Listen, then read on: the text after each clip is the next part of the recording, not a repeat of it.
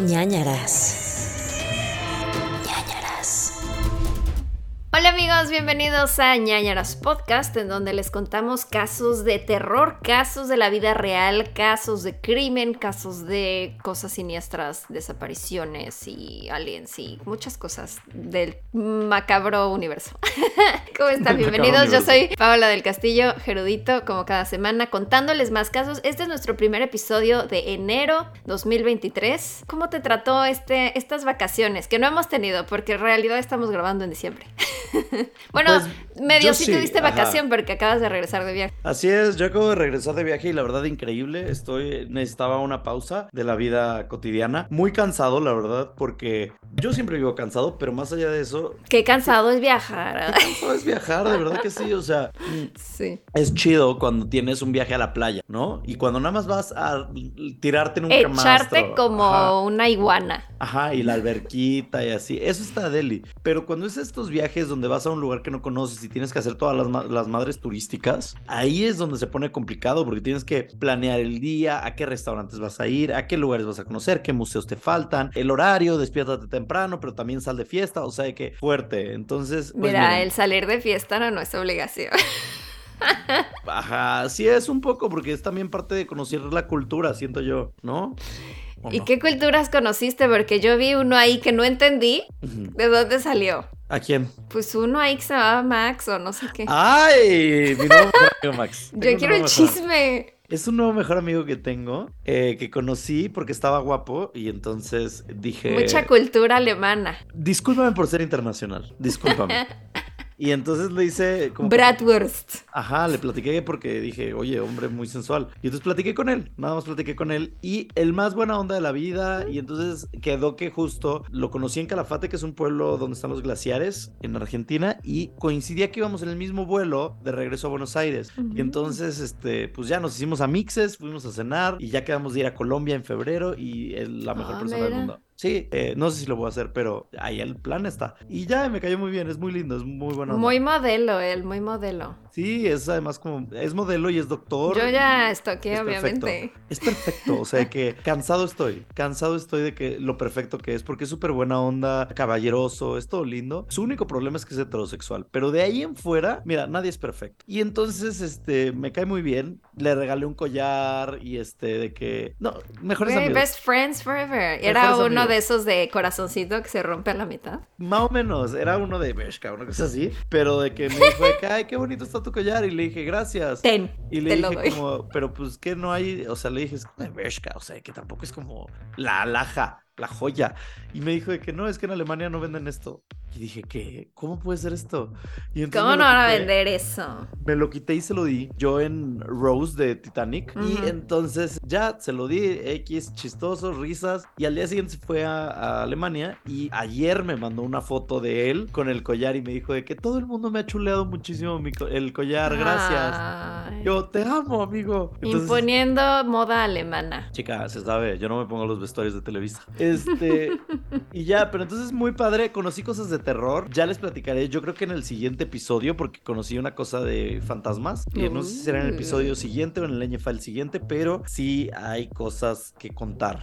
De, Y fuiste al cementerio este famoso que la Sí, vez que fui a Buenos. Aires también fui. Es como de las atracciones más turísticas. Muy lindo, muy lindo. Creo que es el cementerio más bonito que he visto en mi vida. súper lindo. Probablemente les cuente sobre ese cementerio en el siguiente episodio. No lo sé. Eh, Sí. Pero bien, entonces sí me ayudó como a tener esta paz, pero al mismo tiempo estoy cansado todavía y siento que no he descansado. Pero X, eh, recargado de pilas. ¿Tú cómo te fue estos, este momento que no estuvimos platicando? Muy bien, pero yo ahora voy a salir de viaje Ujú. esta semana, así que ahora yo estaré cansada de aviones, me voy a ir a España. Entonces, ay, es que, güey, yo ya los viajes largos ya, ya no los aguanto como antes, güey. Ya, como que ya me da mucha ansiedad ir como junto a alguien tanto tiempo. No sé si es después de la pandemia, sobre todo, como que ya pienso más en todos los virus que hay en el aire y me da como.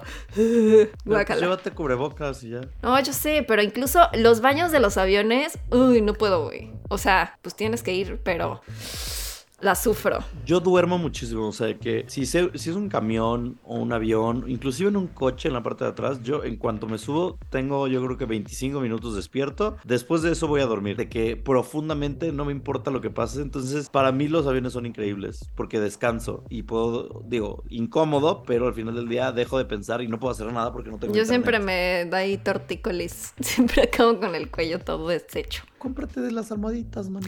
He comprado todas, todas. Ay, y pero- ninguna. ah, solo una vez una encontré y era así como perfecta. Ajá. Y se me olvidó en, en el avión donde. del vuelo donde la compré. O sea, literal, fue amor a primera vista. Y, y estaba bien cara además. Y me dio mucho coraje. Yo compré una cara y ahorita me sirvió cañón, pero es de las que, de las que como que están comprimidas y entonces la abres y como que... Creo que era esa. Ajá, es como memory foam, entonces... Sí, sí. Y que ten, como Ajá, que literal duro, te- como si fuera un collarín. Sí, exacto. Era es esa, creo. Y Te estaba cara. Sí, seguro es la misma. Y Te la me mando dio ahorita mucho coraje. Chance y te llega por Amazon para mañana. No, pero fíjate que el otro día la vi. Cuando fuimos, de hecho, a Los Ángeles, la vi en el Ah. aeropuerto y dije, ¿la compro? Y me dio mucho codo porque dije, no, Sí no voy a volver pena. a caer en esto, pero Para creo que sí viajes largos sí vale la Sí. pena. Lo que no vale la pena nunca las de bolitas. Esas son una Ah, sí, no, porque se des, como que se desinfla de un No lado. sirve de nada, no sirve de nada, nada No. más estás incómodo y piensas que te va a ayudar y nada más gastas No. Pero bueno. Bueno, Eh, cosas que a nadie le importan, amigos, cosas- ya saben, intros de ñañara. Intros de ñañaras que son inso- insignificantes para el podcast. pero- Insoportables para algunos también. insoportables. Pero bueno, eso, siento que eso ayuda a que nos conozcan un poco más. Si es la primera vez que escuchan el podcast, van a decir, ah, ok, conozco un poco más de estos dos personajes, pero vamos a hablar de cosas de terror. Nos da mucho Sí. miedo, nos da pánico investigar estas cosas y a veces dolor, llanto, tristeza, pero pues tenemos que hacerlo. Oye, espera, antes, paréntesis, porque no hemos podido hablar de esto, pero el Spotify 2022 y así. Muchas gracias a todos los que nos estuvieron mandando todas sus capturas de pantalla de todos los minutos que nos escucharon. Muchas gracias, no podemos creer todo el crecimiento que hubo el año pasado. Esperemos que este año sea aún más. Estamos tomando nota de qué cosas les gustan y qué no, porque sí hubo algunos muy... Por ejemplo, el episodio que más escucharon el año pasado fue el del asesino de Amazon. Así que supongo que les gusta ese tipo de historias como de cosas... Pero yo que tengo no una teoría esperarías. por qué fue eso. Pero ya ¿Por qué? la Ah, ok. la luego me la cuentas, la luego me la cuentas. Está bien, está bien. Este, pero, pero sí, estamos tomando nota y gracias. Hubo una persona que escuchó como 15 mil minutos de nosotros. Ni mi mamá me ha escuchado tanto en la No. historia. O sea, yo creo que a los 10 mil mi mamá dice como que, "Ay, ya, ve- vete de viaje, vete de viaje, deja de hablarme. Sí, sí creo. Yo creo que, wow, mis respetos, gracias por escucharnos. Yo creo que ya nos alucinas. Yo creo que ha de ser fuerte para ti ya escuchar nuestras voces. Pero gracias, te agradecemos muchísimo. Gracias. Gracias por todo el apoyo, amigos. Se ponen a llorar. Sabemos. Vámonos con las recomendaciones, ¿no? Sí, ay, tengo muchas recomendaciones, entonces no sé por cuál irme. Empieza por la primera. Eh, pues miren, les voy a hablar primero de... mm, Es que tú la estabas viendo, entonces no sé si hablar de esta. The White Lotus 2. ¡Oh! ¿Ya la acabaste? Hoy me falta el último episodio porque estoy haciendo todo por no verla, porque no quiero que Sí. acabe. Es demasiado Está- buena. Uf, es que amigos ya les habíamos contado de la primera temporada de White Lotus, pero es antología, entonces van cambiando las historias porque las historias se desarrollan en hoteles de lujo de la cadena de White Lotus que es como ficticia. En realidad estos se graban en los hoteles Four Seasons, pero sucede la primera temporada en Hawái, ahora esta sucede en Sicilia. Sicilia, en Italia. Y entonces, pues es la Dolce Vita. Todo es así como perfecto, todo es increíble. La primera temporada fue más enfocada en el dinero, ahora fue más enfocada en el sexo. Y la tercera temporada ya dijeron que va a ser enfocada en la muerte y el karma y va a estar situada en Asia. Uh, se suena Em, bien. Y lo que las une es, hasta ahora había sido eh, este personaje de Tania que ha salido en las dos temporadas. Pero probablemente pero- no regrese para la tercera, ¿no? No sé, ¿por qué? Porque. ¿Dijeron? No, pues porque di- como que dijo Mike White que quiere personajes distintos todo el tiempo. Entonces, Ah. como que estiró la liga. Es con mi Tania. favorita. Yo la amo La mucho. amo. La mamá de Stifler, para los Jennifer que... Coolidge. Ajá, de los 2000 La amamos. Y en las dos temporadas, no sé si en la tercera también, supongo que sí, pero siempre ha habido muerte. Entonces, alguien muere en el hotel y pues desde el primer episodio sabes que alguien murió y tratas de, durante los siguientes episodios, descifrar quién va a morir. En esta temporada, uff, no saben el chisme, todo enredado de que quién se metió con quién. Uy, una delicia de chisme. Mi historia favorita fue la de las parejas, o sea, de. Harper, Ethan, Cameron y Daphne, que son como, ah, ya saben, de estos gringos que lo tienen todo y como que fueron a universidades súper lujosas, increíbles y así. Y como que estos dos amigos de la universidad ahora ya están casados y entonces se van de viaje con las esposas. Uno es así como súper que pone el cuerno todo el tiempo y súper douchebag. Y el otro es como todo bueno y así, Pero, pero... da igual, da igual cómo son. Podemos hablar de los sensuales y sabrosos que están ambos. Sí, sí, sí. Ellas también guapísimas. ¿Qué pedo? No me fijé tanto, pero eh, ellos, uf, uf, hay unas Los dos, escenas- los dos son muy guapos. hay unas escenas que, o sea, miren que yo soy fan de Italia y de la comedia italiana, Sí. pero lo que nos enseñan en esa serie nos me hizo saborear y salivar más que otra cosa. Uf, no, es que, wow, wow. Todos los hombres en esa serie son increíbles. Sí. Y Sí, sí, sí. No Pene a la rabiata. Uh, Mira, me encanta el pene. A la rabiata, al- uf, Al pesto. capeado en babas, te decía. también gusta. ¡Guácala! Este, Oye, no, pero No, no, no, no. cancel, no autorizó. No autorizó. No, yo no autorizo volver a escuchar esto en este podcast. No, pero bueno, sí. pero qué, Creo que es mejor gran serie. ¿no? Mucho mejor Para que la primera. La primera de repente, eh, o sea, las dos me parece que son lentas. Son estas series que sí tienes que ver, siento yo, semanalmente. Sí, No es- esta salió semanal y, o sea, las dos, pero esta sí me la eché semanalmente y me gustó más, porque la otra me la Sí. eché como de sentada y de pronto, o sea, en un sentón, pues. Se antoja. So- so- Sonó muy extraño esto.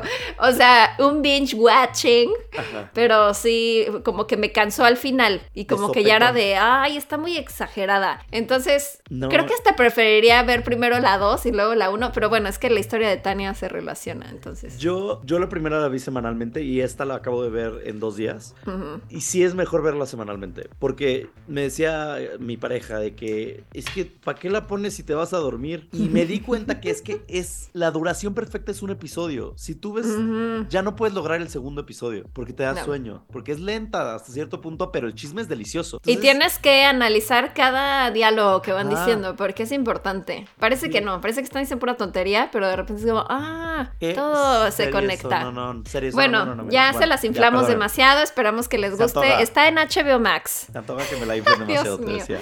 Eh, The White Lotus, el loto blanco en HBO Max. Yo voy a recomendar eh, Merlina el día de hoy, que platiqué un poco de ella en el live que tuvimos con los Patroñers, que por cierto, si ustedes no saben de qué hablo cuando digo Patroñers, uno, qué mal por ustedes, porque no se están enterando de lo mejor del podcast, que es a través de patreon.com, diagonal nanaras podcast, donde por ciertos morlacos, cientos pesos, ciertos pesos, cierta morralla, ustedes van a conseguir episodios exclusivos que se llaman los expedientes secretos ñ, y esos están todo el año. Aquí en el podcast, de repente, como las semanas pasadas, tenemos breaks, tenemos espacios, semanas que no hacemos el podcast porque eh, vacaciones o porque la vida es caótica, pero expedientes secretos ñ todo el año. Todo el año son casos más pequeños, pero igual de divertidos. Y hay cosas que no hacemos en el podcast que sí hacemos allá porque tenemos como más libertad. Entonces eh, pueden encontrar como de repente dinámicas, actividades. Es todo un club, un curso de verano de actividades eh, en los expedientes secretos. ñ. Chequenlo, patreon.com, diagonal nanas podcast. Pero bueno, el punto es que en una de esas tenemos un live también que hacemos con las personas que eh, pagan cierta categoría y les platiqué un poquito de Merlina porque a mí me gusta mucho Merlina. Pau la odia. La No, odia. no la odié, pero me empecé a ver el primer episodio. Es que siento que me pasa eso cuando la gente como que hypea mucho una serie, como les acabamos de hacer con The White Lotus. me pasó eso, así que como que todo el mundo decía, wow, está increíble. Y como que la empecé a ver y dije, "Mm, siento que es como Riverdale con más presupuesto. 100%. O Sabrina y ya, pero... No me estás dando nada negativo con lo que me estás diciendo. Sí, pero siento que tal vez ya no soy el demográfico. Pero es que es, es eso, Merlina, ok, si ustedes ya deben de saber lo que es Merlina porque no viven debajo de una piedra, pero pues Merlina sale, es un spin-off de Los Locos Adams, esta caricatura de 1950, me parece que es. Como el 56, algo así. ajá. 56 creo que es. Y eh, obviamente está basado en el personaje de eh, Merlina, que es la hija de Morticia y Gómez, o Homero Adams, como le quieran llamar. Y es una familia que es muy rara, es una familia que vive en un mundo extraño y normalmente el contraste importante es que pues, ellos actúan de una manera muy emo, muy gótica, muy... eh, les gusta la tragedia y la tortura y todas estas cosas, a diferencia de una familia normal. Pero... Eso me encanta, amo a los Adams, pero aquí es un mundo en el que todos son, bueno, o sea, no, están los normies, los normales, y están todos los paranormales raros como hombres lobo, vampiros y así. Y mi queja era, ¿qué tiene de raro los Adams en un mundo en el que todos son paranormales? Porque una cosa es ser raro y otra cosa es ser paranormal. Tú lo sabrías. ¿Qué te hace ser raro? Nada más vestirte de negro y ser muy emo. Es, ¿no? eh, más que raro, yo creo que es un tema antisocial, antipático, es un... Los locos Adams, lo padre es que son una comunidad que son muy independiente y sus costumbres y sus tradiciones no involucran a la demás gente, son muy herméticos. Entonces, de eso se trata, esa es la rareza, O de sea, ahí viene. digo, solo vi un episodio, entonces seguro No luego ya explican muchas cosas. Pero, o sea, por ejemplo, ¿por qué ven a D2, gente de la escuela mágica, así como, ah, ¿qué es eso? Que es como, no mames, eres un hombre lobo. ¿Por qué te sorprende una mano? Porque el, el humano y el ser paranormal tienen la capacidad de sorprenderse todo el tiempo, Paula. Ok, todo el ok. tiempo. Y todavía espero que ahorita en tu viaje de la próxima semana te sorprendas y haya cosas que digas, oh, wow, nunca había visto esto antes. Oh, wow. Ojalá, porque si no, ¿para qué vivimos? Si no, por el asombro y la curiosidad. Ah, tienes razón. Voy a ver la vida de esa forma. 2023. Sí. no sé, está muy padre, amigos. Es, es vaya, es, no es una la mejor. La estoy sobreanalizando, perdón, estoy amargada. Es que ese es el tema. No lo sobreanalicen. ¿Es una serie mala? Sí. sí, es una serie mala. Efectos especiales. Ah, chungos, ok, ok. Claro que lo es. Pero es una serie que te apapacha, es una serie que te va a entretener. Es Palomera, palomera. Palomera. divertida. Cacho diría cachetona, lo cual es una palabra que no existe de nuevo, pero. Sí, la he estado aplicando últimamente. Sí, Está sí, sí aplica. Está Sí está cachetona, cachetona. güey. Ajá. Está bien chiflada y cachetona. No le hagan caso a ese hombre. Pero bueno, eh, Si no entienden, vayan a ver el pandemonio de diciembre. así es. Y, y pues eso, entonces, véanla, diviértanse, diviértanse, disfrútenla. Cristina Ricci es una diosa y todo lo que haga en la vida está bien. Catherine Zeta Jones, tenemos obviamente Jenna Ortega como la protagonista, que de hecho seguramente le va a ir muy bien en esta temporada de premios. Ya está nominada al Golden Globe, entonces le va a ir muy bien. Me impresiona Jenna Ortega de verla en la película de X Ajá. a verla en esto. Como Pero que es todo- completamente distinta. Ah, sí, también salió ahí. También salió en Scream Eh, y también Siempre salió en... es, nue- es nueva reina del terror. La es la nueva. Cristina Ricci, tal cual.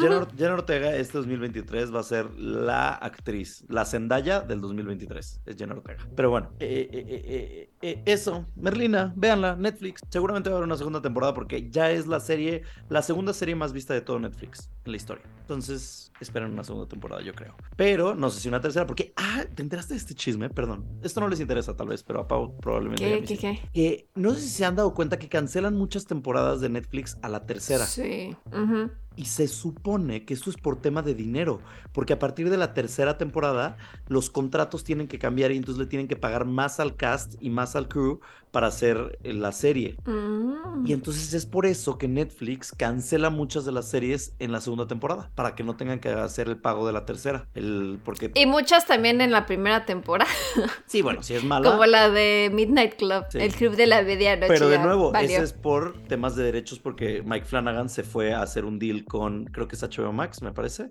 o con alguien más. Sí, Mike Flanagan tiene ahora un acuerdo donde va a producir, como el que tiene Ryan Murphy con Netflix, va a producir en, otras, en otra plataforma de streaming y entonces eh, tendrían que pagarle una millonada por los derechos de Midnight Club y no lo van a hacer. Entonces fue como de que, pues va Midnight Club. Aunque Flanagan, no sé si viste, ya subió. Ah, sí, ya leí todo lo que iba a y tratar. Sí, ya, ya, ajá, como que lo leí y dije, ah, sí, era Me lo dio- que pensé. Me dio Y mucha me dio paz, igual. Mucha paz porque como no la vi, dije, ay, qué bueno, no la tengo que ver.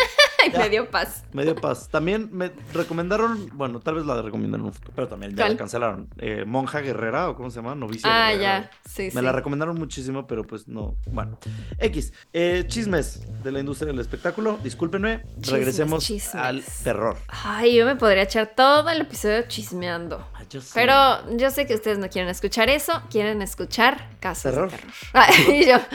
Cosas terribles. Eh, cuéntanos. les recordamos nada más que estamos en todas las redes como Nanaras Podcast para que vayan a checarnos por allá y que en chunchos.mx diagonal Nanaras Podcast pueden encontrar su merch oficial, incluyendo la sudadera. Lleve, lleve la sudadera, lleve la playera de ñañaras con la cara de Gerudito, la cara de Paola, Palomita y Gumercindo. Aparecen ahí como de que no. Lleve, lleve próximamente una taza, próximamente el llavero, el llavero oficial de ñañaras. No, la verdad no sabemos si va a tener esas cosas, pero eh, llévelo ya por favor. Aproveche, de repente hay muchos descuentos. Hace como dos semanas hubo como descuento del 50% en chunchos y así. Lo, publicamos siempre en la cuenta de ñañaras, entonces revísenlo. Eh, bueno, para el File del día de hoy les voy a hacer... No es File. ¿Qué? ¿Por qué pues eso? para el File del día de hoy no les voy a decir qué voy a hacer, pero para el caso del día de hoy... les cuento sobre un hombre que se volvió millonario siendo una mierda de persona. Y no estoy hablando de Elon Musk, no estoy hablando de ningún presidente, vamos a hablar de Thierry Tilly. Thierry Tilly, ¿lo conoces? ¿Tilly? Thierry Tilly. No, me suena, pero no. Thierry nació en 1964 al norte de París, en Francia. Era un hombre extremadamente inteligente y aunque era muy listo y muy vivo, nunca se graduó eh, estudió un par de años leyes, se casó con una mujer llamada Jessica Diener, que era una mujer rubia que en sus ratos libres trabajaba como modelo. O sea que el hombre bien le iba, ¿no? Siempre era muy enfocado en el dinero, lo cual me hace pensar que era Tauro, pero no estoy seguro. Em, y durante su vida tuvo como algunos negocios turbios, pero nada relevante, hasta que conoció a Ghislaine de Vedrins, Ghislaine de Vedrins, eh, que por efectos de que no sé hablar francés, le vamos a llamar Ghislaine de Vedrines o de Vedrins. Y ahí fue donde las cosas se, se transformaron en algo que se platicaría en ñaña. ¿Quién es Ghislaine? Bueno, Ghislaine es una aristócrata francesa que lo contrata para llevar negocios y se impresiona porque Thierry tiene muchos contactos importantes. O sea, le dice como que, ah, yo conozco a tal noble, tal aristócrata, tal, tan, ta, ta, ta, ta, ta, ta, ta. Entonces, Ghislaine dice, órale, qué conectado está Thierry. Incluso decía Thierry que él era descendiente de una familia muy adinerada y era hijo de un patinador, eh, patinador en hielo olímpico. Entonces, Ghislaine decía como, oh, wow, qué chido por ti. Pero Thierry tenía otros planes y acabó, ¿cómo? Les contaré. Todo comienza cuando se conocen en 1998. Ghislaine le dice o le cuenta que su marido estaba deprimido, que su hijo era un perdedor, que, pues no sé, que su papá estaba mal de salud, que se acaba de morir. Entonces, Thierry empieza a recabar investigación e información al respecto y se da cuenta que, cuando, que al morir el padre de Ghislaine, Ghislaine recibe una herencia multimillonaria, así como otros miembros de su familia. Entonces se dedica a, literal como como el de Yu, se pone a investigar cada uno de los miembros de la familia y qué hacían y qué no hacían, qué les gustaba. Y ella trabajaba, o ella tenía una escuela técnica que se llamaba La Femme Secretariat. La Femme Secretariat. Y era una escuela. De secretarias. Ajá, era como una escuela técnica. Y entonces él se metió a trabajar con ella. Es súper francés. Secretaria. Ah, secretaria. Ok. Secretaria. Sí, de secretarias. Y a los dos años de que se pone a trabajar con ella, él ya era el empleado que más dinero ganaba y la mano derecha de Ghislaine. Incluso el esposo de Ghislaine dice, güey, ¿qué pedo? ¿Por qué hablan tanto que aquí me... Él se sintió en White Lotus y dijo de que aquí me están engañando, aquí hay una infidelidad. Entonces conoce a Thierry y ya, y Thierry lo convence y le dice de que, güey, nada que ver, sea, que no, no va por ahí, yo nada más estoy ayudando a tu mujer, estoy ayudándola con su escuela, con los negocios, y se gana la confianza del esposo también. Al cabo de unos meses, en 2001, Thierry se muda a la escuela, porque la escuela era no como una escuela normal, era una escuela de que es súper grande, en un como, como Hogwarts, imagínense un Hogwarts. Entonces se mueve, se muda ahí y eh, eh, empieza a contratar más elementos de seguridad y empieza a revisar que Ghislaine esté muy cuidada y que él también y no sé qué. Para ese entonces, Ghislaine ya había presentado a Thierry con varios de sus familiares. Estamos hablando de 11 miembros de la familia, ¿no? No les voy a decir el nombre de todos porque ni se van a acordar, nos vamos a confundir todos. Nada más está la matriarca, ponte tú que, el,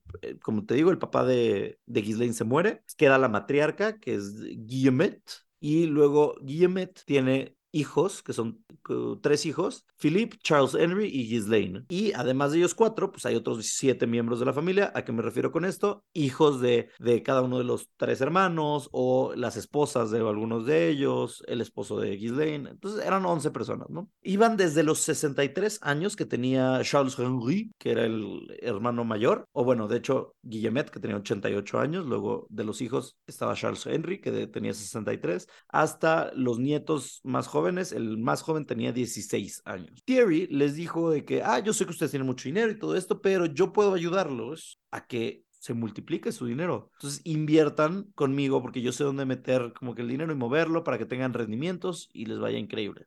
empiezan a invertir con Thierry y él les da un rendimiento del 10%. Yo soy una persona muy conocedora de inversiones. El 10% es una estafa. Es casi imposible que una inversión eh, a corto o mediano plazo te dé un rendimiento de 10%.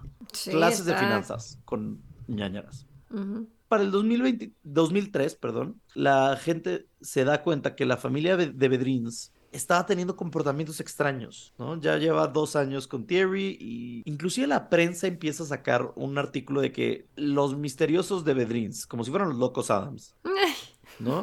Y entonces ellos demandan al periódico y dicen como que no publiques nuestras intimidades. no somos misteriosos. No somos misteriosos. Déjanos en paz. Nos gusta vestirnos de negro y ser góticos. Sí eran. ¿Y qué? eran los, los Adams este, millonarios. Porque los Adams no tenían... Bueno, sí tenían dinero, ¿no? No tanto. Pues tienen un mayordomo. Y una mansión. Es que ni está en mansión. Está medio fea, ¿no? Pero porque bueno, es que siento que, ajá, tuvo un mejor ayer, ahorita ya está medio cayéndose todo, pero... No, pero viste, por ejemplo, la película de los Locos Adams animada, ellos se mudan a un sanatorio, creo que es, y a propósito la hacen más fea, o sea, que le ponen más telarañas, mm. tiran paredes, este... Eh, ok. Porque así les gusta vivir. Es parte de... Ajá, entonces, vela, les recomiendo eso también, los Locos Adams. Eh, Sí está buena, nunca la vi porque dije. Ah, Buenísima. La primera está increíble. La segunda no la he visto, pero la primera está increíble. Peliculón. La voy a ver. Bueno, eh, entonces los Adams Millonarios estaban como siendo rarillos. Y la cosa con Thierry es, como les digo, tenía una labia impresionante y sabía perfectamente qué decirle a cada uno de los miembros de The Dreams para que confiaran en él. Y con el paso del tiempo, todos confiaron en él. Le dieron dinero, dinero, dinero, dinero, dinero, aprende algo, dinero. Y la... les decía esto me encanta. Les decía, em, o sea, sí que bueno que estamos invirtiendo, pero nada más quiero que sepan una cosa. Hay una organización secreta, malévola, masónica, que los tiene en la mira y quiere acabar con ustedes. Entonces, tengan cuidado. Yo estoy con mis contactos revisando todo para protegerlos, pero... Eh, ah, sí. Pues ahí están. Sí, tú. ¿Y tu nieve de qué la quieres? Lit. Y entonces le decía, no, bueno, pero Thierry, cuéntanos más. Y no es más. cuéntanos más. Thierry, más. ¿Qué, cuéntanos más. ¿Qué, ¿Qué, es que pasó con el, espionaje, la organización secreta? Y entonces Thierry les decía, y les ponía el dedo en los, labios. Tranquilo. No puedo revelar más información. Es confidencial. Yo trabajé en el espionaje mucho tiempo. No están listos para esto. Cálmate, ya te, ya. Siento que antes era mucho más fácil estafar a la gente y así. Inventarle. Sí, yo fui espía mucho tiempo. Sé de lo que estoy hablando. Exacto. Ah, ok. Entonces, durante los siguientes años, grandes cantidades de dinero empezaron a desaparecer de la escuela, se acumularon deudas, nadie entendía por qué. Ghislaine empezó a bajar de peso, lo cual, chicas, chicos, chiques, aquí no juzgamos el cuerpo de las personas, pero... Em, pero era por un tema médico, ¿no? O sea, de que estrés y así. De estrés y un tema de desconfianza y un tema de que empezó a escualidarse. Y que usaba lentes oscuros todo el tiempo, de que inclusive en la escuela iba de que con sus lentes oscuros, sin ver a nadie. Amo que me puse, los, me puse unos lentes oscuros para por si no sabían cómo son los lentes oscuros, ¿viste? Este, entonces... ¿Viste? ¿Viste? Ya se te pegó lo argentino. ¿Sos pelotudo o qué? Eh, no, esto no voy a poner esto. Eh, eh, eh, y, y, entonces Ghislaine iba por todos lados cuchicheando y decía como de que, oigan, tengan cuidado con los masones, están más cerca de lo que creemos. Ya me lo dijo Thierry. Así ya loca, o sea, que ya paranoica, esquizofrénica al 100. Y un día le dice Thierry, este, te voy a presentar al presidente yo se los cuento como chisme. Al presidente de la organización que está secreta, pero tenemos que cerrar la escuela. Y entonces Ghislaine le dice que, ok, está perfecto. No se diga más. No se diga más, cerramos la escuela. Y entonces cierra la escuela y cierra como los salones y todos los maestros se tienen que quedar como en su salón de clases con los estudiantes. Y entonces dice una maestra que vio cómo pasó un señor con gabardina y con sombrero y lentes oscuros. Ajá, O sea, como si fuera el inspector Como de Gadget, pantera rosa, ajá, Sí, como inspector es- Gadget. espía contra espía, de que literal así, con su gabardina. Y entonces fue a la oficina de Ghislaine y este, y le dijo que solo podía verla a ella, que nadie más lo podía ver, porque era muy peligroso. Era muy peligroso. Y entonces ya lo vio, platicaron, etc. Y eh, eh, eh, poco, al poco tiempo de esto, de que apareció este hombre que se llamaba Jacques, Jacques González, Jacques González, Como Clemente Jacques. como Clemente Jacques. Al poco tiempo de eso le hizo salsas. Le hizo una salsa de tomate Mm, y ya. lo que a ti te late. Lo que a ti te late, ¿verdad? Ah, bueno, ese es de la competencia. Ese es de la costeña. Esa es la costeña, que es la canción de Alex Sintek. Sí, sí, sí. Ah, Alex Un Sintek, clásico. un clásico. La mejor canción de Alex Sintek. Lo odiamos. Aprieta, apachurra, Apachurra. exprime. ¿Qué haces si algún día estás teniendo una cita y llega un güey y te empieza a, a recitar ese poema sensualmente? Me encanta. Como aprieta, escurre. Ay. Apachurra. No, no dice escurre, No dice güey. no- me fui, me dejé llevar muchísimo. O sea, sí, la catsup no escurre. Este, sí, que es puro tomate lo que a ti te late. Que a ti te late. Ah, Es catsup de la costeña. es ketchup de la costeña. Es puro tomate. Oye, siento que ese es un gran nombre también para, para un drag king. Tom ¿Cuál? Ate. Uh, Uh, o, o Tom Atillo. siento que es un gran nombre de Tom drag king. Atillo. Sí, sí, sí. Mucho gusto, soy Tom. Tom Atillo. Es, es un gran nombre, gran, gran nombre. Se los Es regalo. como amigo. tu chascarrillo. Sí, este, bueno, eh, después de eso, después de que conoció al de la costeña, eh, lo que hace es empieza a dejar de pagarle a todos los profesores. Y para cuando termina ese año escolar, la escuela cierra completamente. Ghislaine se muda al piso superior de la escuela. Y no nada más eso, no tenía luz, no tenía calefacción, no tenía agua. Y al poco tiempo de eso, uno de sus hermanos, que se, eh, Philip, se muda también ahí con su amante. ¿Por qué digo su amante? Es que esta familia de verdad, o sea, que ustedes querían chisme. Yo no les voy a contar una historia de terror. Hoy yo vine a contarles este chisme. Ya vi. ¿Dónde está el crimen? Ahorita llegamos al crimen X. Es lo de menos. Disfruten el chisme y ya. Regocíjense en el chisme 2023. Eh, bueno, se muda con la amante porque al parecer tenía una esposa y la esposa se dio cuenta que estaba perdiendo mucho dinero, revisó las cuentas y dijo, ¿por qué estamos gastando tanto dinero? ¿En qué? Y entonces se da cuenta que estaban gastando dinero en una empresa que se llamaba Presswell Enterprises, que el CEO o el director, ¿quién era? Thierry. ¿Thierry? Thierry, Thierry. Y entonces la esposa le dice, a ver, pelagatos, papanatas, ¿por qué estás... Soquete. Soquete, pelmazo, ¿por qué Sopenco. estás... Sopenco. ¿Por qué estás gastándote dinero en esta empresa? ¿Qué hace la empresa? Y él le dice, no, es una empresa de que das dinero y te regresan dinero. Y ella de que, güey... estás- Como la flor del dinero, esta cosa. Sí, sí, sí, sí. Y entonces la vieja le dice, güey, estás bien tonto, estás bien tonto, bye. Entonces se pelean, se divorcian. ¿A ti nunca te dijeron así gente cercana como de, oye, es que me metí a la flor del dinero, métete? Sí, No, está pero- bueno y así. A mí sí me la aplicaron. Y ¿Y yo, te no, güey, gracias. No. Ah, a mí sí, No, me- no. a mí una vez, una amiga de mi hermana, que me caía bien, de repente un día me dijo de que, oye, te quiero, te quiero invitar a contarte una cosa de un negocio. Y yo era joven. Y yo dije, Ok, va, suena chido. ¿Qué será? Y llegué a su casa y, me- y- y no era nada más yo, éramos como otras seis, siete personas y nos hizo una presentación de un esquema que hoy en día ¿Piramidal? conocemos como un esquema piramidal, Ajá. en donde yo tenía que vender jugos de changostán, que es al parecer un Sí me elemento acuerdo de esos jugos. Sí, se llamaban chango. Sí, sí. X-A-N-G-O, que tenían mangostán o changostán, no sé cómo se llama esa madre. Mangostín o algo así. Y entonces que si tú pruebas esos jugos, te ayuda a regular tu sistema cardíaco y tu no sé qué, y eres superhéroe, al parecer.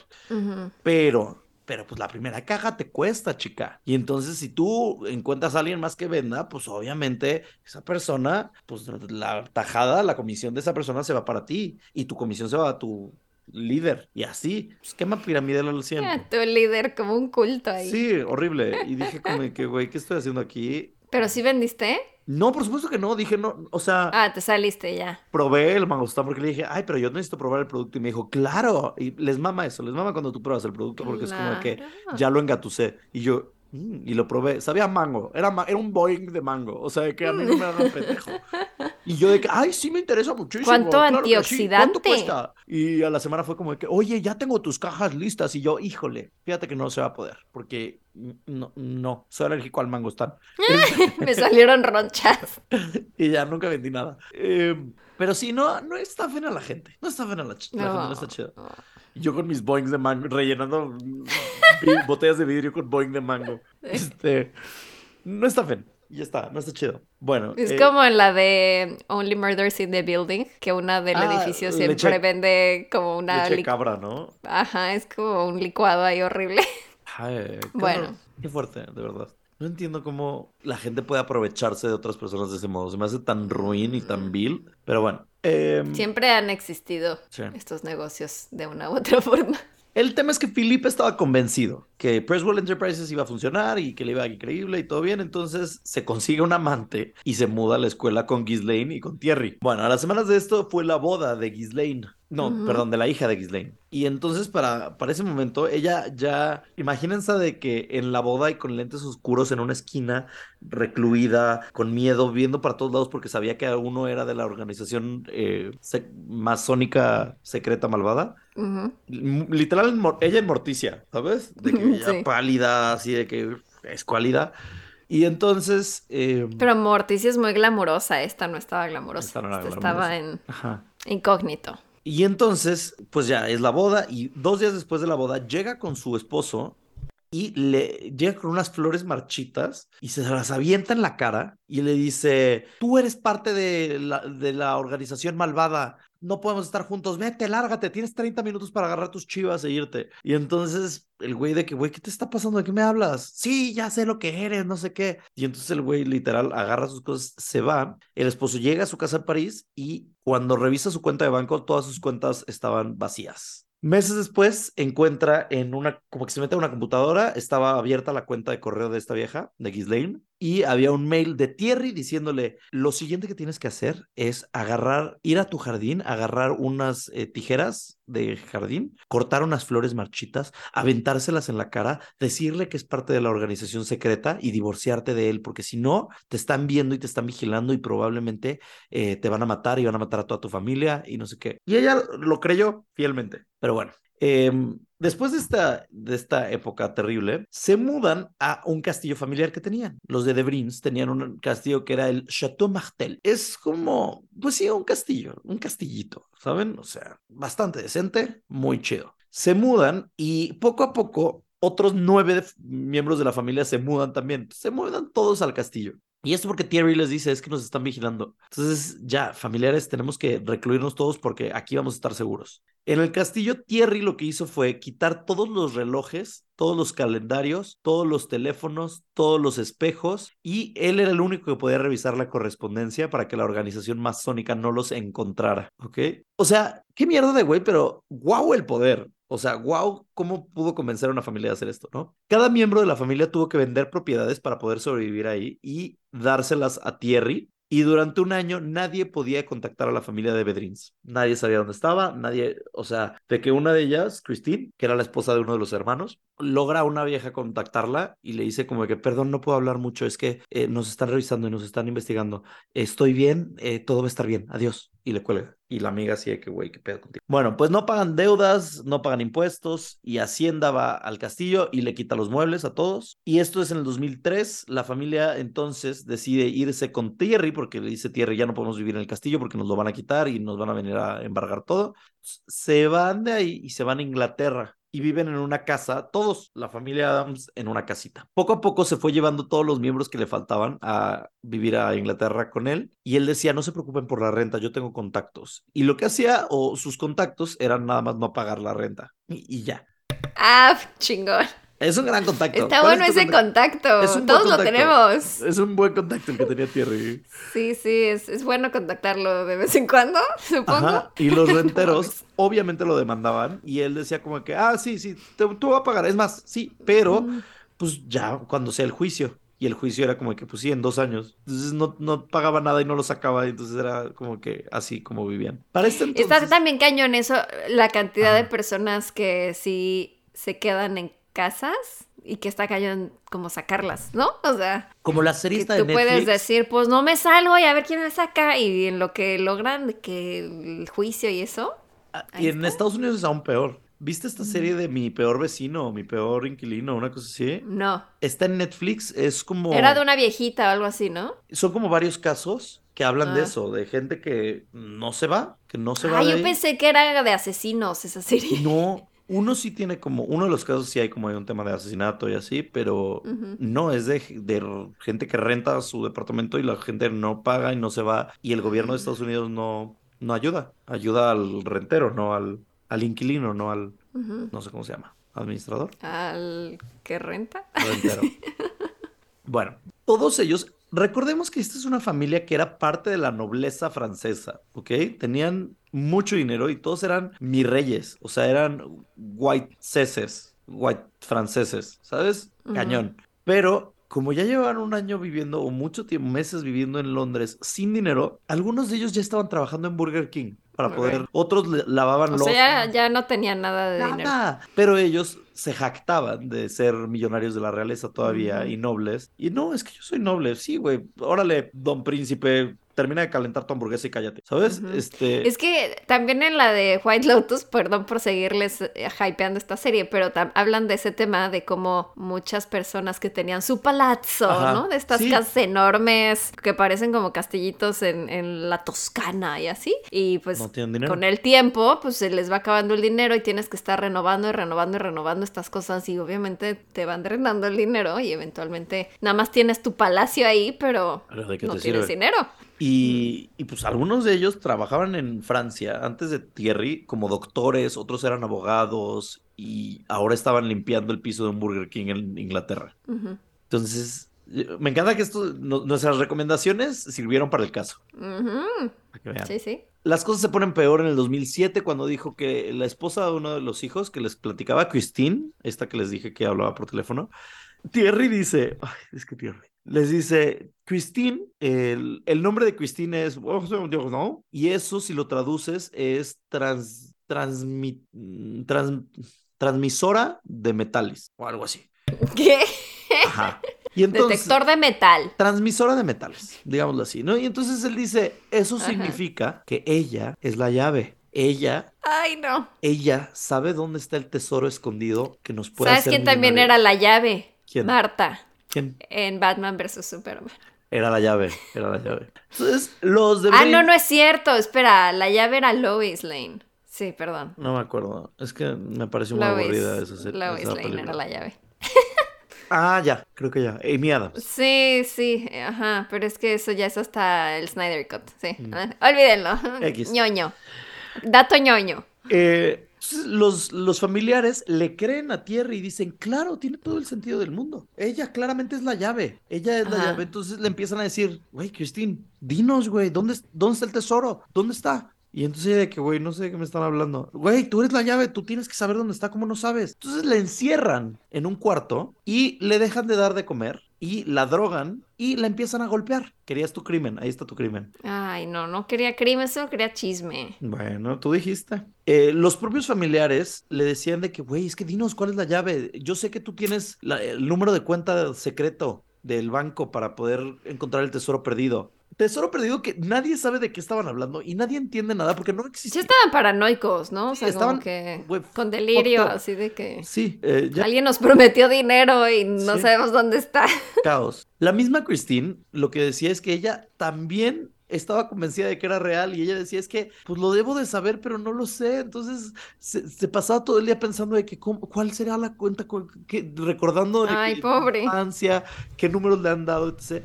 termina diciendo güey ya a la chingada llevo semanas meses aquí siendo golpeada siendo maltratada entonces les da un número de cuenta el que sea, les da una serie de números y les dice, es este. Lo apuntan todo el mundo feliz y le dicen, órale, perfecto, ¿cuál es el banco? Y ella, ah, fuck, no pensé en esto. Y entonces la llevan a diferentes bancos a que intente estos números de cuenta para encontrar el tesoro perdido de la familia de Bedrins, ¿no? Todo mal. La familia para estas alturas ya, como les digo, ya era pobre, ya les había dado todos los bienes a Thierry. En abril de 2008 se dieron cuenta que era inexistente la fortuna de los de, Bedrins y esto hace que tengan una junta familiar donde discuten vender el castillo Chateau Martel y pues obviamente ya sabes como la cena de Navidad donde se pelean por el terreno de la abuela. Mm, sí. Pues así, literal, de que a golpes tuvo que intervenir la policía y eh, vendieron, terminaron vendiendo el castillo y el dinero fue para que Thierry pudiera invertirlo en otras cosas. Ay, no, ya es que también ayúdense un poquito. y su O sea, sí inviértelo, pero ya que tengas estabilidad, ¿no? No, no, era para Thierry y para Jacques González. Eh, paréntesis, hay una historia también de que un día el departamento de vehículos, no sé cómo se llama, el departamento de vehículos, donde te dan tu licencia. Ajá. Bueno, que llegó un güey de 60, de, Departamento de vehículos. es que así se dice en inglés, DMV, departamento, de- Ah, ok, ok. Department of. Motor Vehicles, pero no sé cómo se dice aquí, Ok. o sea, nunca he ido, siento, Ajá. no sé. No sé, no sé, ¿dónde saques tus trámites de vehiculares y licencia? ¿Dónde saques la licencia? Sí. Bueno, pues llega un güey y este güey traía una máscara de látex puesta, pero de las de Misión Imposible. Ajá. O sea, que es otra cara, otra cara completamente. ah, ajá. Y la traía pegada a la cara. Y entonces eh, todo el mundo así de que, güey, ¿qué está pasando? Porque, miren, te das cuenta, o sea, te das cuenta. Era como un Michael Myers, ya sabes, pero sin la cara deshecha. Y entonces le preguntan quién eres y dice, soy Jax González. Y entonces le dicen, "Ah, o- ok, ¿cuántos años tienes? 60 años. Entonces, "Mm, ok, bueno, vamos a hablarle a la policía. Entonces le hablan a la policía, llegan y le dicen, ¿cómo te llamas? Jax González. Y es como, no eres Jax González. Ah, Es Antonio Banderas. Jax González. Eh, el otro día venía hablando como Antonio Banderas en el aeropuerto. Eh, joder, que es que el, el gato con bota habla así todo el tiempo. Ese es más Benicio del Toro, ¿no? No, y habla como medio andaluz. Es como de que eh, soy gato con botas. Y vamos, por allá, por, por allá te veo. No sé. Hablas un poco así, no sé. X. El otro día me salía mejor. Bueno, el punto era que decía, oh, soy Jaco Salí. Y entonces Ajá. le decían, a ver, sabemos que traes una máscara puesta, de que es notorio. Y entonces dice, oh, han cachado mi truco. Y entonces se quita la máscara. Era- cachao. cachado mi truco, han- me han descubierto. Eh, y entonces era uno de los hermanos. Y le dicen, güey, ¿qué, qué haces? Como de Scooby-Doo, Sí, güey. güey, ¿qué haces? ¿De qué me hablas, güey? Y entonces volteó, la- Ay, volteó y dijo, bonito. ah, es que Jax me, me pidió Thierry que le sacara la licencia porque Jax no podía venir porque está de viaje. Y todos de que, güey, ok, toma tu multa y vete de aquí ya, bye. Me recordó, ¿ves cuando había escasez de vacunas de COVID y que en México un par se hicieron pasar por ancianos para que trajeran la vacuna? Literal, literal. Traían nada más como un chal, iban chal, como en una silla de ruedas, creo. Ajá, como creo que se pusieron tantito como maquillaje y una peluca. Y era como de, güey, claramente no eres un anciano. Me encanta todo, me encanta todo el ingenio. Bueno, esto sigue hasta 2009, donde Christine, la que es golpeada y todo esto, empieza a trabajar en una tienda de quesos en Inglaterra. Y después de semanas de que el dueño le decía, güey, como que el dueño le decía, ¿qué pedo con esta vieja rara? Porque se nota que es como muy elegante y muy así, pero no tiene dinero. Entonces ella le dice, es que yo era de una familia muy rica y no sé qué, pero no te puedo contar. No le contaban a nadie. Eventualmente el jefe pasan las semanas y le empieza a preguntar, preguntar, preguntar y termina confesando lo que está sucediendo. Y él le dice, güey, esto es una secta. Esto no está bien. O sea, que este güey los está manipulando a todos. ¿De qué me hablas? Y entonces eh, le dice ella, no, no, para nada. ¿Cómo crees? Y entonces eh, este hombre llamado Robert Puget le dijo, te están estafando, chica, te están estafando a ti, a toda tu familia. Tienes que hablarle a alguien que conozcas, a algún, a alguna persona que quieras y que te pueda ayudar y a la policía. Hace eso y huye de Inglaterra a Francia y va con la policía francesa y les declara todo lo que ha sucedido y la policía empieza un expediente en contra de Thierry. En octubre del 2009 fue arrestado en Suiza, lo encontraron en un aeropuerto de Suiza y lo arrestan por fraude, encarcelamiento con tortura, extorsión y abuso de confianza. De ahí la policía empezó a sacar los miembros de la familia de esta secta. De hecho, dicen que tuvieron que armar como una, un escuadrón, como Ocean's Eleven, para poder ir a Inglaterra y sacar a todas estas personas, a los miembros de esta familia, entre los que había un psicoanalista, un criminólogo, un chofer, un policía, un abogado, un par de miembros de la familia que ya habían podido salir y ya eventualmente sacaron a los 11 de Inglaterra, los llevaron a Francia y, eh, y Y pues eso, lo que dijeron los psicoanalistas es que Thierry lo que hizo fue conocer a cada uno de los miembros de la familia, encontrar una debilidad de ellos, explotarla y después, eh, inclusive hacía que se peleaban entre esposos, de que le decía que no, es que ella, ella no te quiere tanto, eh, deberías de ganar más dinero. Y eso, si tú me das dinero, yo lo hago. O sea, él encontraba cuál era tu punto débil y ese lo explotaba para poder ganar tu confianza. Eh, y luego introdujo este tema de la situación O sea, de la este organización tiempo malévola el que no existe claramente para crear paranoia y que, que confiaran o respetaran mucho más a Thierry. Sí, sí, sí, sí, sí. Fue gracias a Christine que pudieron contratar un abogado que se especializaba en acabar con sectas y arrestaron a Terry. Se pusieron a buscar a Jack González. Jack González. Y cuando lo encontraron en su departamento había más de 30 Órale. mil euros en efectivo, joyería, arte, Sí, ropa casual. muy cara, autos lujosos, autos Wow. lujosos. Y en uno de los autos abrieron la cajuela y había 80 mil euros. Sí, y eso era na- nada a comparación de todo lo que robaron.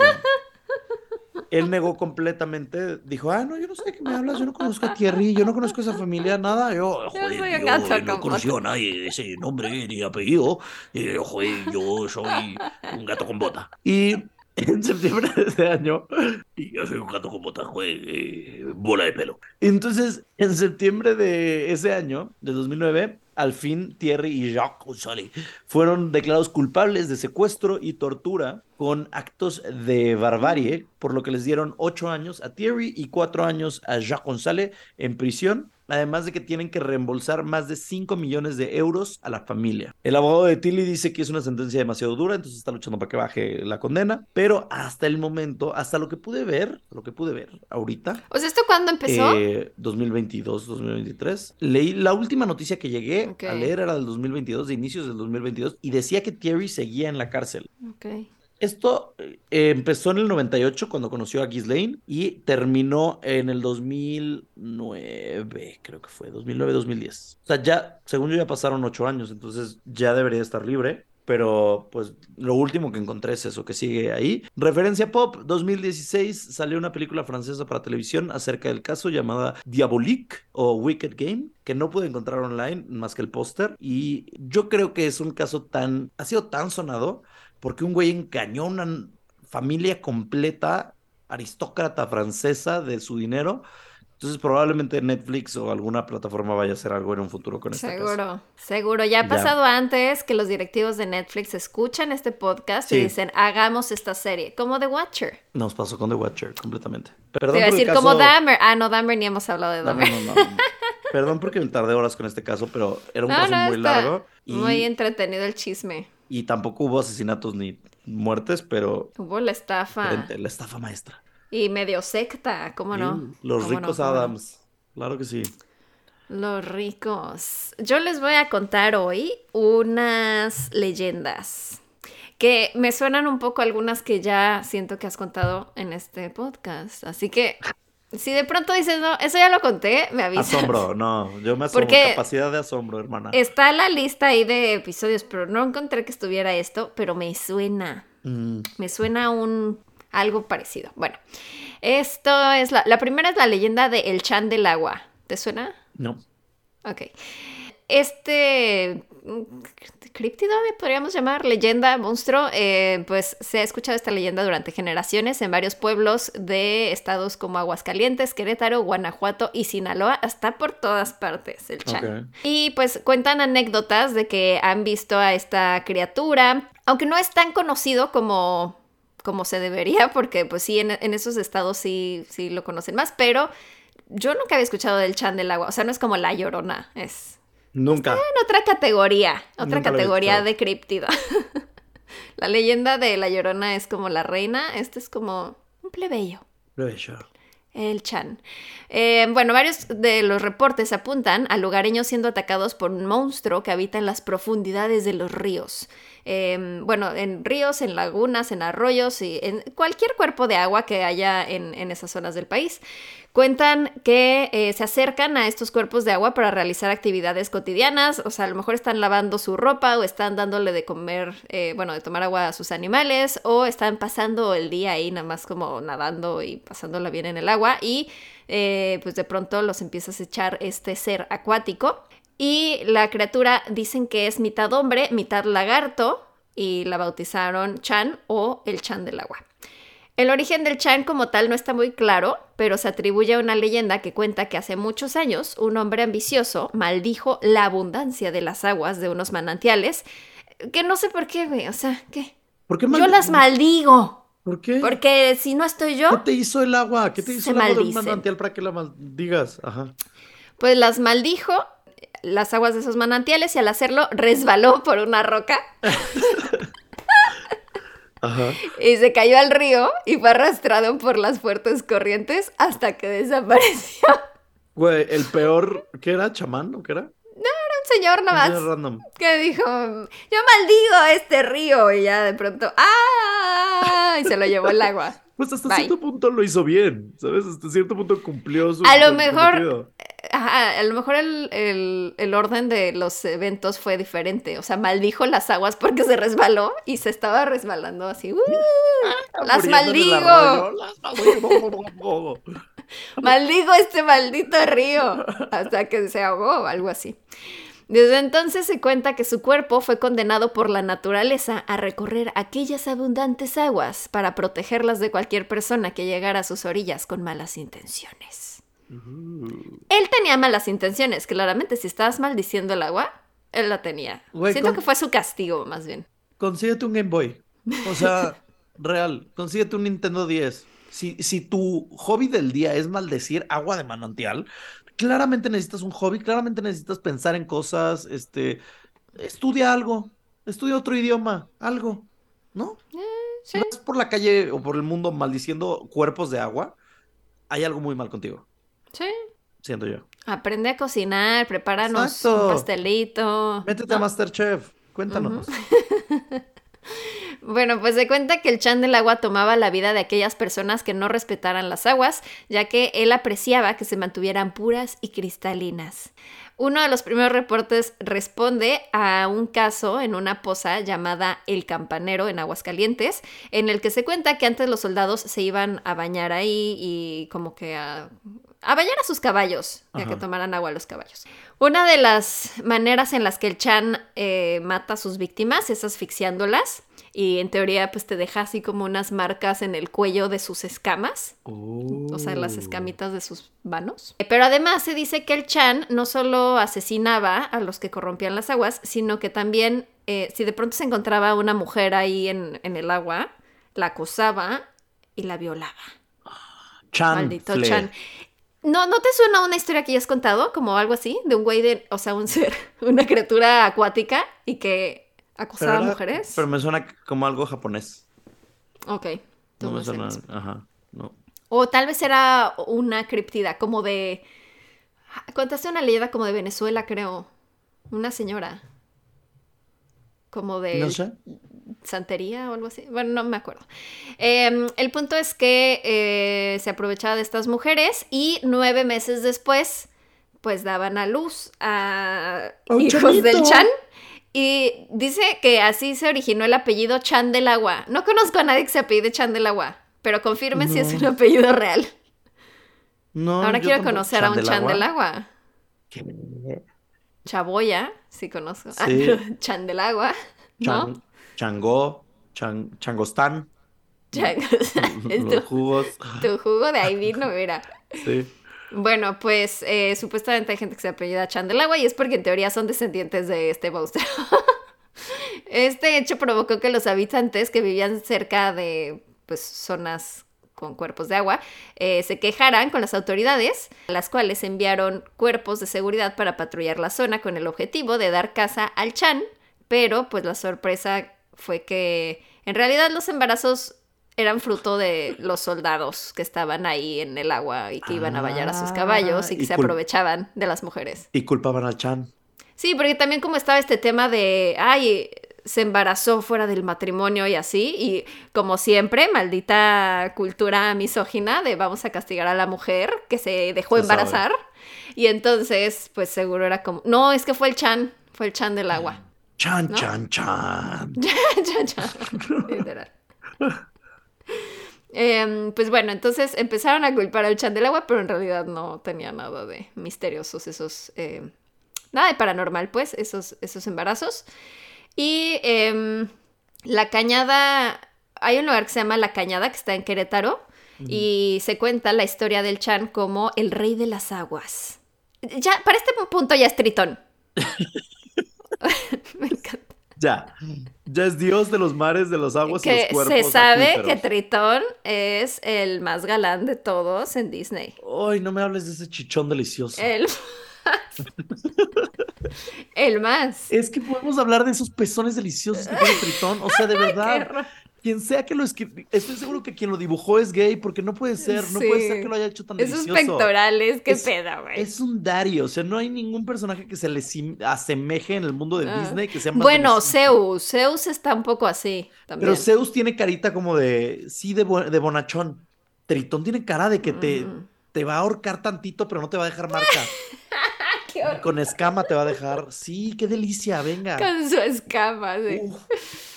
Bueno, pues, pues sí. Eh, pues ya el chat del agua ya es Tritón aquí, es el rey de las aguas, y esta versión data desde los primeros pobladores del lugar y narra cómo ellos al asentarse se percataron del gran valor que tenían las aguas cristalinas de los manantiales cercanos y entonces el pueblo se desarrolló y su agricultura fue muy fructífera. Pero ellos sabían que toda la riqueza de ese lugar se debía al agua y entonces eh, pues sabían que el dueño de las aguas era el Chan y entonces tenían que realizar un pacto con él y le pidieron que a cambio de seguir usando sus maravillosas aguas, eh, pues, o sea, él, o sea, si quería algo, ¿qué? ¿Qué tenían que hacer, Ajá. no? Pero no les respondió nada. Pasó el tiempo, o sea, digo, me voy a hacer pendejo hasta que se me ocurra que quiero. Vamos viendo, vamos viendo. Ustedes tranquilos, yo nervioso. Ajá. Vamos viendo. Eh, al pasar el tiempo, llegó otra población que adoraba a otros dioses y cuyas costumbres molestaron al Chan. O sea, ahí sí fue como de, estos, mira, tengo mi club de fans, pero ustedes no. Siento ustedes les gusta como- otra cosa. Siento que es como Namor. Un poco. ¿Por qué? Pues Ah, no bueno, sé, sí, sí, sí, un agua y es Mira, como- más que Tritón es Namor, sí. Sí. Ujú. Y entonces dijo, ah, pues estos no me gusta que tengan otras costumbres y entonces se molestó mucho y provocó que se le olvidara ese pacto que había hecho anteriormente con los otros que, que Uf. vivían ahí. Y se- eso desencadenó que hubo varios encuentros que culminaron con el Chan ahogando a todos aquellos que se acercaran a los manantiales. Los pobladores quisieron, siento que más bien la gente se ahogaba en esa época, a lo mejor no sabía nadar y entonces se ahogaban y, ah, lo mató el Chan. El Chan. Chanoch Huerta. Pues sí. Chanoch, huerta, sí. Lo mató el Chanoch. El Chanoch. Mm, bueno, pues quisieron negociar con él nuevamente para saber qué quería realmente a cambio de que usaran el agua. Y eh, pues él dijo que les iba a cobrar como tributo el llevarse a sus dominios acuáticos, o sea, a Tlalocan, literal, Ajá, Tlalocan. a toda persona inocente y libre de malicia. Y entonces, como que los pobladores dijeron, pues bueno, llévate a los niños y a los viejos. ¿Qué? Pero. Pues pero, sí, eh, fue como lo de los emparedados de la presa de Aguascalientes, Ajá. no, de San Luis Potosí, que fue como de, pues, pues mira, si nos va a ir bien a todos, pues hay que sacrificar a unos cuantos niños. Mierdas. Bien, Qué sí. mierdas. Ajá. Sí, sí. Entonces dijeron, pues ya llévate a los niños, está bien. Y entonces, pues se llevó a algunos niños y algunos adultos a, a las profundidades. Algo que también cuentan es que en las fuentes de donde brotaban los manantiales solían aparecerse, ni eh, no, se aparecían como pequeños arcoíris provocados por el agua al Y salir. decían que eran niños o qué. No, y entonces eso atraía a algunas personas a acercarse para querer tocar el arco iris. Está bien, güey, están Mm. muy, muy ingenuos. Hay un arco iris, ¿sabes? Ahogado. Y entonces, como se hacían arcoíris, pues se caían y eh, pues eran ya víctimas del Chan. Pero cuando el Chan se daba cuenta de que no eran personas puras y nobles, devolvía los cuerpos a la superficie de las aguas. ¿Muertos Este o no lo quiero. Este no lo quiero. Yo creo ¿Vivos que ya muertos? muertos. Ah. No dice, pero yo creo que ya muertos. Ajá. De esta forma, mucha gente desapareció y otros murieron en las aguas de los manantiales de la cañada. Pum, pum, pum. Chan, chan, Se- chan. Chan, chan, chan. Se cuenta que para poder usar el agua sin tener ninguna consecuencia mortal, se debe de distraer al Chan con música dulce. ¿Qué, qué canción le pondrías? Es que no sé qué sería una música Ariana dulce. Grande. Adele. Ah, sí, algo así. Taylor Swift, pero el disco de Folklore. No le pondría Reputation porque es muy fuerte para el Chan. Ajá, ¿no? sí. Algo Tal así vez un poco sweet. Midnights, así, tan lentito. Em, con música dulce, porque esa lo relaja. Y esa es la única manera de que el Chan no ahogue a nadie que se Uh. acerque a sus dominios. Poniéndole Sí, música. Pagándole Spotify así. Premium. Ujú, ujú, exacto. Me encanta. Em, otro lugar donde se habla de la presencia del Chan es en Escuinapa, Sinaloa, donde se dice... ¿Ha sido Escuinapa? No, por supuesto que no. Ok. Escuinapa, Sinaloa, donde se dice que este monstruo se llevó a una niña justo en el arroyo Juana Gómez. Esto sucedió a principios de los años 90. La niña se llamaba Chuyita y tenía nueve años de edad. Se cuenta que una mañana la mamá de Chuyita estaba lavando ropa en el arroyo y Chuyita y sus hermanos estaban jugando en la orilla cuando de pronto vieron una sombra que caminaba bajo el agua y que les decía, ven conmigo. Ven conmigo, les decía. Ven conmigo, ven, Ven conmigo, conmigo, baby. Era la Cristina Aguilera noventera. Sí. Eh, pues todos corrieron aterrorizados, pero Chuyita Ay, se quedó viendo a la sombra. No, Ella fue de las que se quedó tratando de agarrar el arco iris. ¡Ay, qué es esto! Chuyita. Y entonces Chuyita se queda viendo la sombra debajo del agua y pues está ahí como hipnotizada y entonces la mamá se da cuenta y la agarra y se la lleva cargando. Ah, La salvó. Salvó a Y Chuyita. una vez que ya estaban en casa, los niños contaron qué pasó. O sea, porque ella nada más sabía que pues, estaban gritando y que la Ajá. sombra y no sé qué. Dijo, vámonos a la casa. Eh, están ahí en la casa y ya les dicen como, ah, es que vimos una sombra, no sé qué. Y pues ya, se van a dormir. Y esa misma noche una luz apareció en el arroyo. Y entonces Chuyita se despierta Otra y sigue a la sombra que había visto durante ese día y camina hasta el arroyo y uno de los hermanos la ve que está yéndose al arroyo y la sigue. Pero, o sea, ella ya estaba en modo hipnotizada. Zombie. Eh, y pues entonces el hermano ve que la sombra se lleva a, a su hermana como hacia las aguas y el niño se desmaya del impacto. Niño inútil. Sí, aplicando En vez de correr, inútil. ayudar a tu hermana, pedir ayuda, no. Ah, no, es que ya a Chuyita la bolsearon. Ya. O sea, que Pues oye, es que si ves una sombra que sale del agua. ayudas. Ay, no mames. Si se está llevando a mi hermana. Le dio el soponcio, güey. Estoy le llevando dio. a mi hermana. Cualquier mi O sea, mi- si está llevándose a mi hermana, tuve como un momento lapsus. Eh, si se está llevando a mi Pues, hermana, yo hago todo por salvarla, ¿sabes? Se le bajó el azúcar, no sé, Me pero. vale, o sea, Sí, se ¿qué fue. me hablas? Desvaneció. Ush. Bueno, a la mañana siguiente la mamá despierta, se da cuenta que Chuyita y su hermano no están, corre al arroyo y encuentra al niño que está ahí inconsciente. Y el niño ya cuando por fin reacciona se suelta a llorar y le dice, es que se llevó una sombra Chuyita al agua y así. Y, y pues dijo que era un monstruo con cabeza de sapo, dientes enormes y cuerpo de cocodrilo. Ok. No es muy tenoch. Tritón. No, no es chanoch. Bueno, chance es una forma. También como un es como. sapo. Es más bien como el de la forma del agua. Mm, ya. Como el de, ajá, la criatura, Creature of the Black Lagoon. Bueno, pues la señora al escuchar esto supo que había sido el Chan del agua. Dijo, claro, es el Chan. Claro. ¿Quién más? Es el Chan, ¿quién va a ser? ¿Quién más? Y dijo que es el dueño de las almas de los niños que no han sido bautizados. ¿Cómo siguen inventando sus mamadas? O sea, Señora, ¿qué tenía que ver la iglesia en esto? Nada, nada. Lleva. Cada 20 años le cambian la- el origen a Chan y le cambian la forma y le cambian todo. Y bueno, ya nada más antes de concluir les voy a contar rápido la leyenda de la sirena de Tamiagua, hablando de señoras que se inventan cosas de la religión que nos va a castigar. Entonces, la leyenda es de Veracruz y está situada exactamente en un pueblito huasteco llamado Rancho Nuevo, entre Tampache y la hacienda de San Sebastián, en el municipio de Tamiagua. Ok. Ok. Eh, saludos, si alguien nos escucha desde Tamiagua, cuéntenos qué pedo con la sirena. Invítanos. Sí.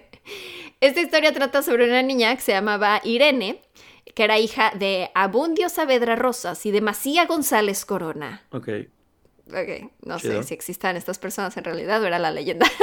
Pero bueno, ellos vivían en el pueblo, estaban muy felices hasta que un día Abundio fallece y entonces quedan madre e hijas para salir adelante solas. Irene era descrita como una joven hermosa de tez morena, ojos aceitunados. Eres Y- piel morena, canto de pasión y sirena. Sí. Y cabello negro y largo. Y tal como su madre, ellas eran muy creyentes y devotas a la fe católica, apoyaban en labores de la iglesia. Se dice que un jueves santo, entre 1900 o 1920, no sabemos qué fecha, Demasía, la mamá, le cuenta, eh, bueno, le dice a Irene que vaya a recoger. espera, Su papá se llamaba Abundio y su mamá Demasía. Ajá. Ok. Es como abundancia. Demasiada Abunda- abundancia. Ajá, exacto. Por eso me, me sonó como. Sí. No suena real. Ajá. No. Bueno, pues Demasía le dice a Irene que vaya a recoger leña cerca del paso de piedras. Irene va por la leña, regresa y pues ya regresa sucia, ¿no? O sea, tiene tierra y madera y así. Entonces dice, me voy a bañar. Y la mamá le dice, no, hija, no hagas eso, te condenarías. En estos días de Semana Santa no debemos de tocar el agua, mucho menos para bañarnos. ¿Por? Ay, yo no sabía O sea. ¿En Tamiagua la gente no se baña en Semana Santa? Pues según la leyenda. No sé si actualmente Ajá. alguien todavía haga esto, pero. Ok. Entonces Irene se molesta y le dice: Ay, no, mamá, Dios me perdone, pero yo aunque sea me voy a lavar la cara. Claro. Pues sí, muy bien. Skincare. Y entonces se fue a hacer su skincare al pozo, se llevó su jaboncito. Su, jabón mis- Em, su agua micelar. Literal solo decía que se llevó dos hojas de jabón. ¿Hojas de jabón? Ajá, es que luego hay como unos jabones que vienen como en laminitas, así. Supongo que antes era más común. ¿Qué? No, nunca he visto eso. Sí, lámina de jabón. ¿Lámina bueno, de pues jabón? Ok. si lleva sus dos hojitas de jabón, se va al pozo a lavarse la carita, que está, el pozo estaba cerca de un río. Y de pronto la mamá de Macía empieza a escuchar demasiados gritos. Gritos en gritos de auxilio. Gritos en demasía que vienen del pozo.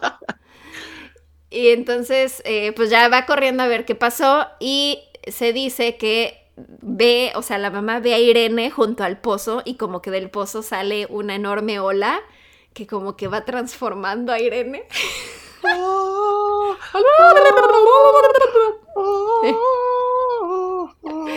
Ah.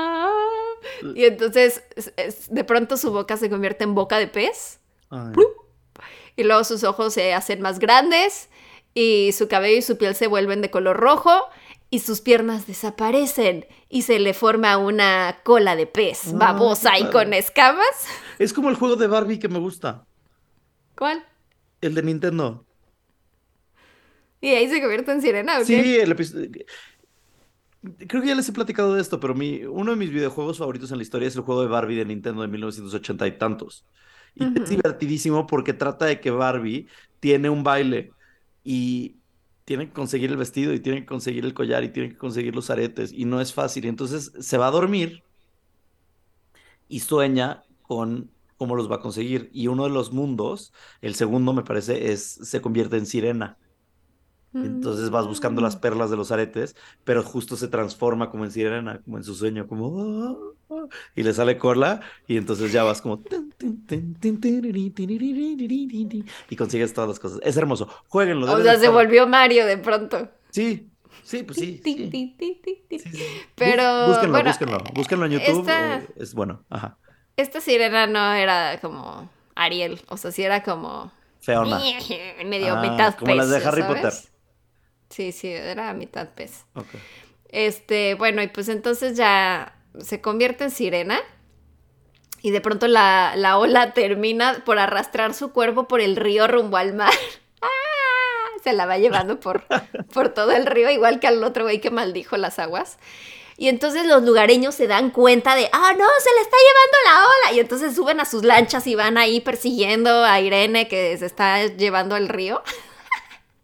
Y ya están a punto de alcanzarla y de pronto de la nada sale un barco viejo y destrozado, que no saben de dónde salió. El Güey, viejo es holandés. como del inframundo, ajá, como el viejo holandés, el, el holandés errante. El holandés errante. Este, ajá, y entonces sale este barco y de pronto Irene eh, como que saltó hacia el barco. no tiene sentido. Sí, como... Salta hacia el barco. Y, y de pronto como que hace una risa burlona. y, y, y hace un canto que decía Petenac, Petenac, que significa giren, giren en huasteco. Y después de esto desapareció en el mar. ¡Guau! ¡Qué bonita historia. Muchas preguntas al respecto. Siento O sea, se volvió mala. Se siento que, volvió mala al siento que tu canción fue muy fea. O sea, Petenac, Petenac. o sea, son cuatro palabras, ¿sabes? Mínimo hubiera cantado... Petenac, Petenac. eres sirena, ¿sabes? Como de que sin bandera. Pues cantas, Y además, ¿para qué les dijo giren, giren? ¿Giren Como de váyanse. Sí, como giren y regrésense. Shu, shu. Shu, shu. ¿para qué, para qué se rió malévolamente? De que, bueno, no malévolamente, como burlona. Porque Chance ella le encantó su transformación a sirena. ¿Por qué la juzgamos? Chance ella es lo ya que me quería. puedo bañar. Creo que Sí. ya, ya se puede bañar todo lo que quiera. Y entonces, como, A mí me encanta. y se le llevó el barco fantasma. Está Desaparecieron. ser sirena, siento. Y pues ya la mamá dicen que acudía cada jueves a la orilla del río para intentar volver a ver a su hija por lo menos una vez más. Y no que la volvió a ver. Ah, Esa es la sirena de Tamiagua. Petenac. Petenac, Petenac, Petenac. Es que es lo de la sirenita. Dando, dando gran, gran voz, dando grandes vocales en ñañaras, amigos. Me encantó. Me encantó Chanoch Huerta. Me Eh. encantó La Sirenita. El chandalago y la sirena de Tamiagua. Ahí están, sus criaturas acuáticas mexicanas, como yo, como yo. Bueno, pues gracias amigos por escuchar este episodio. Ojalá se hayan divertido tanto como nosotros. Eh, bienvenidos al 2023. Ojalá eh, sigan con nosotros durante el año. Recuerden que pues estamos para ustedes. Estamos todo el año para ustedes. Entonces nada más estamos a un mensaje directo de distancia, a un posteo o publicación en el grupo de ñañers de Facebook de distancia y los amamos mucho. ¿Tu frase Así es. ¿Cuál es tu frase? No, yo, yo, yo la pedí primero. Eh, la mía va a ser. ¿De qué hablé hoy? Ya no sé ni qué. Ah. ñañaras. Mm, mm. Doble Mm. chasquido, doble chasquido por mis ricos Adams. ¿Tú? Ay, pues ya no queda más que ñañaras. Petenac, Petenac. Petenac. Espero que sí esté bien esa información. A lo mejor estoy invocando algo, güey. No, hombre, cállate, cállate. No, no, no. broma. Si alguien. Era en Huasteco, creo. Si alguien sabe si estoy diciendo giren, giren, Corrígenos. avisen. Porque si no, no sé quién sabe qué dice ahí. Y tú Bueno. invocando ahí. Adiós. Los amamos. Bye. Beso. ñañaras.